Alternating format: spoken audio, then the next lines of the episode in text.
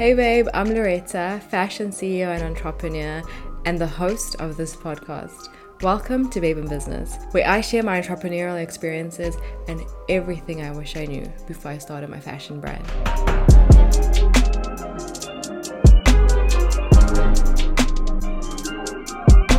On this episode, we're chatting about standing out in a saturated market.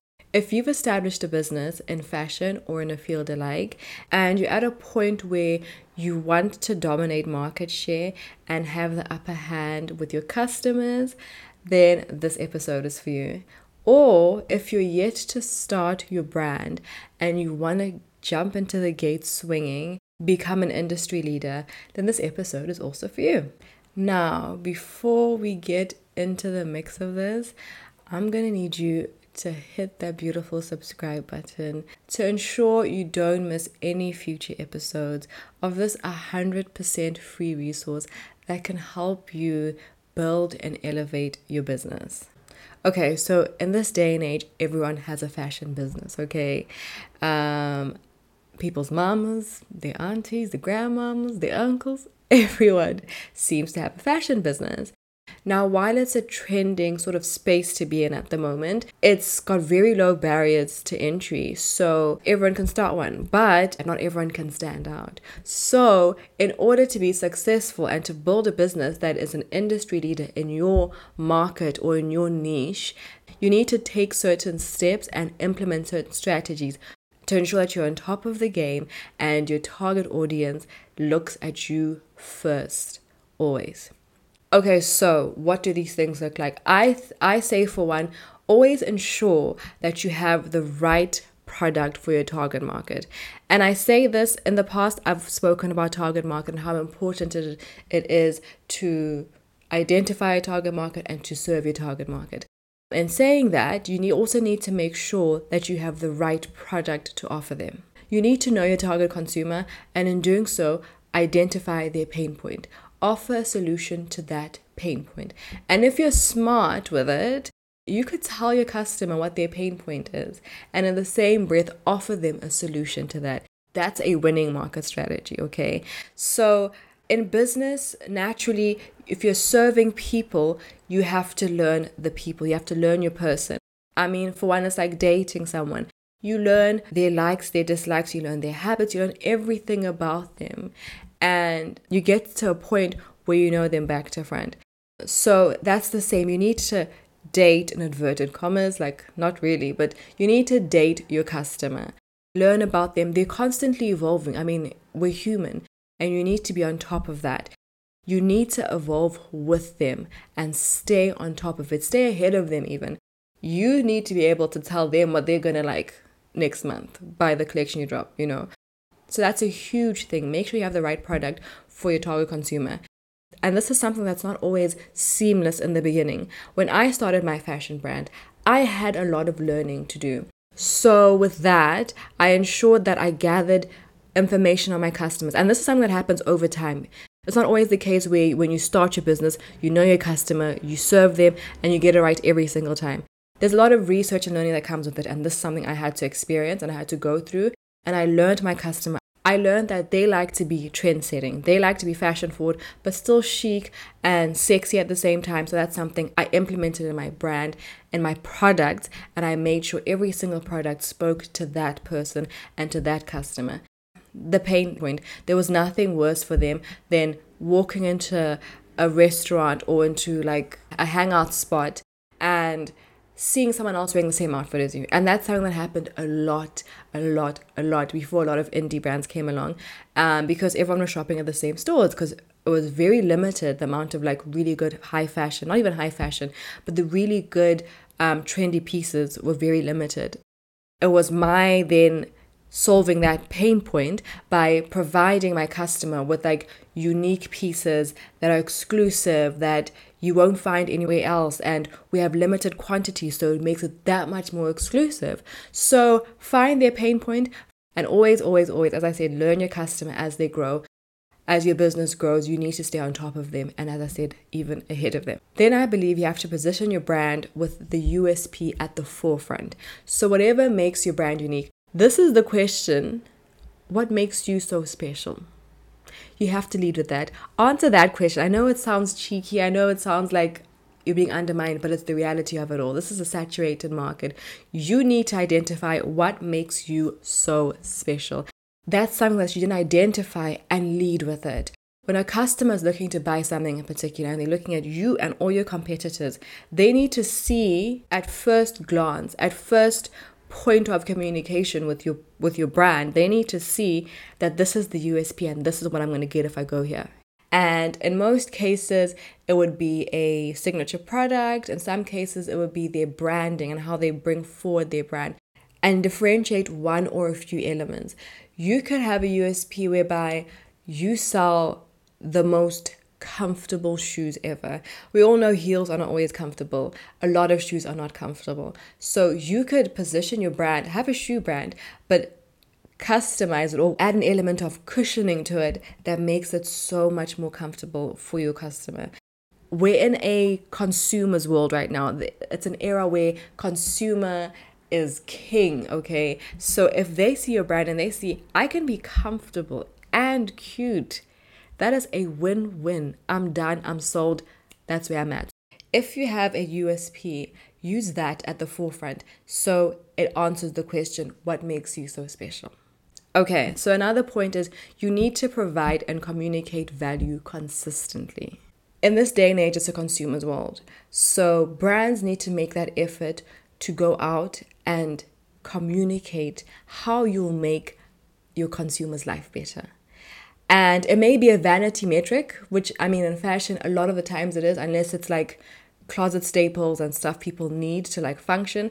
But other than that, you need to justify why your customer needs your product, why it will make their lives feel better, as well as the luxury or um, the benefits that come with it. So for us, when I moved Zaraya's price point a bit higher to more of a premium sitting, I made sure that the communication was consistent throughout the brand. So we upgraded the packaging, we got custom packaging, we made the entire feeling of the unboxing experience and the clothing feel a lot more luxury, so justified why the customer should spend a certain amount on the product.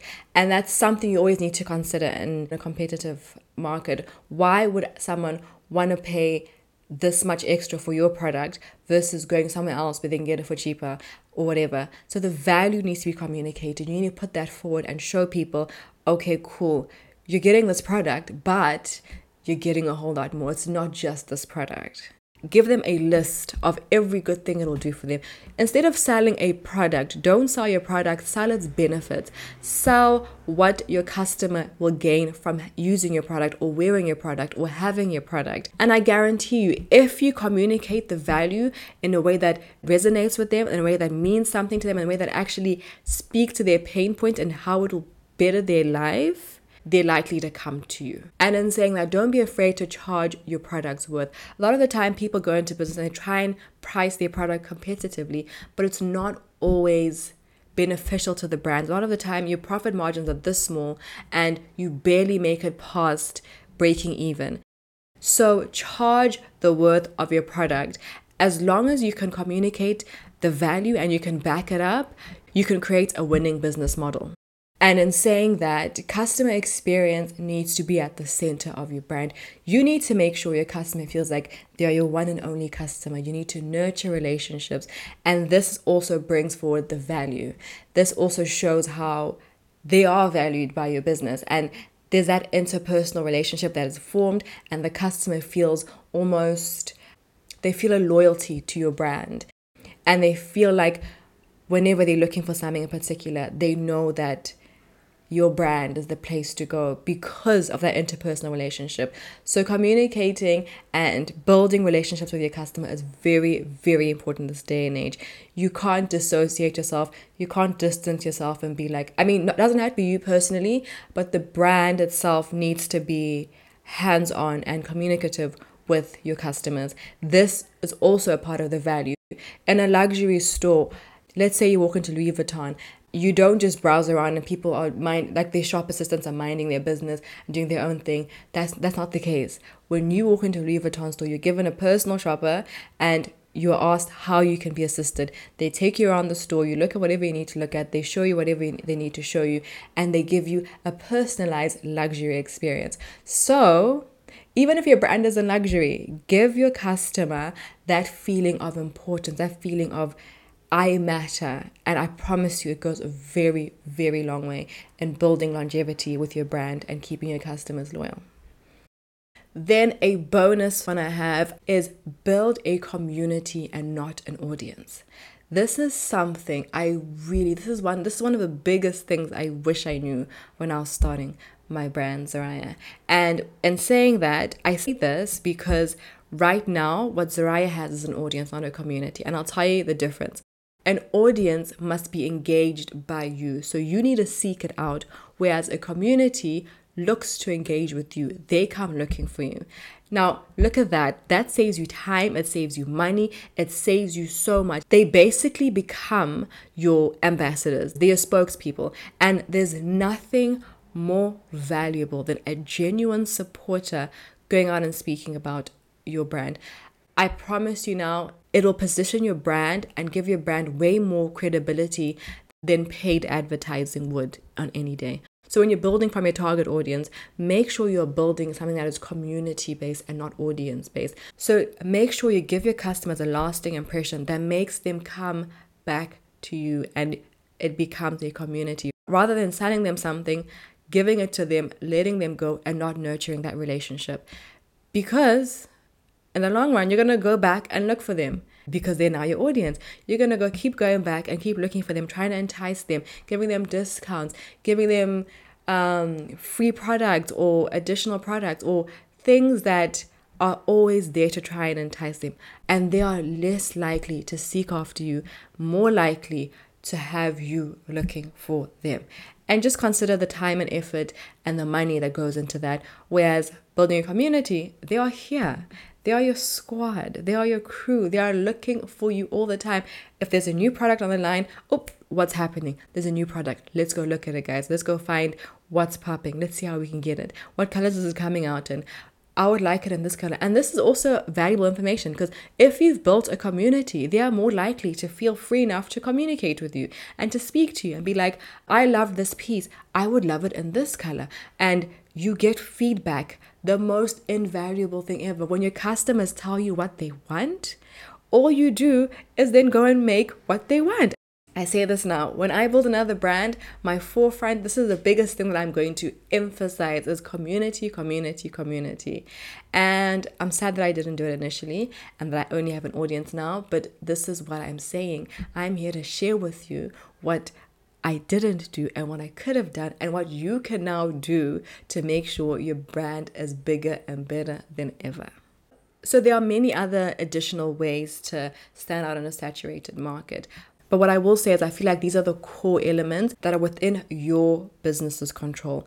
There are outside elements like looking at your competitors and trying to mimic and elevate and improve what they are doing or competitive pricing. But all of these are factors that are out of your control because your competitor can one up on you based on the information you've taken from them. They can take that information back and one up on you.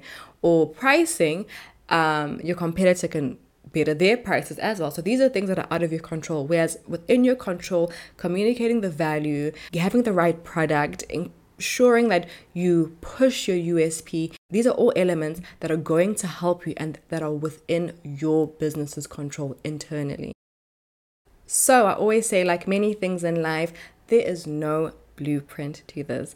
In building a business, it is a constant journey of learning, implementing, analyzing, and improving. So, wherever you're at, just keep at it and give yourself the grace. Starting a business is not easy, guys, and just taking the necessary steps to begin is worth acknowledging. Thank you, babes, for tuning into this episode. If this helped you even in the slightest, don't forget to subscribe, like, and comment, and share this with someone who you think might benefit from it. Until next time, we'll chat soon. Bye.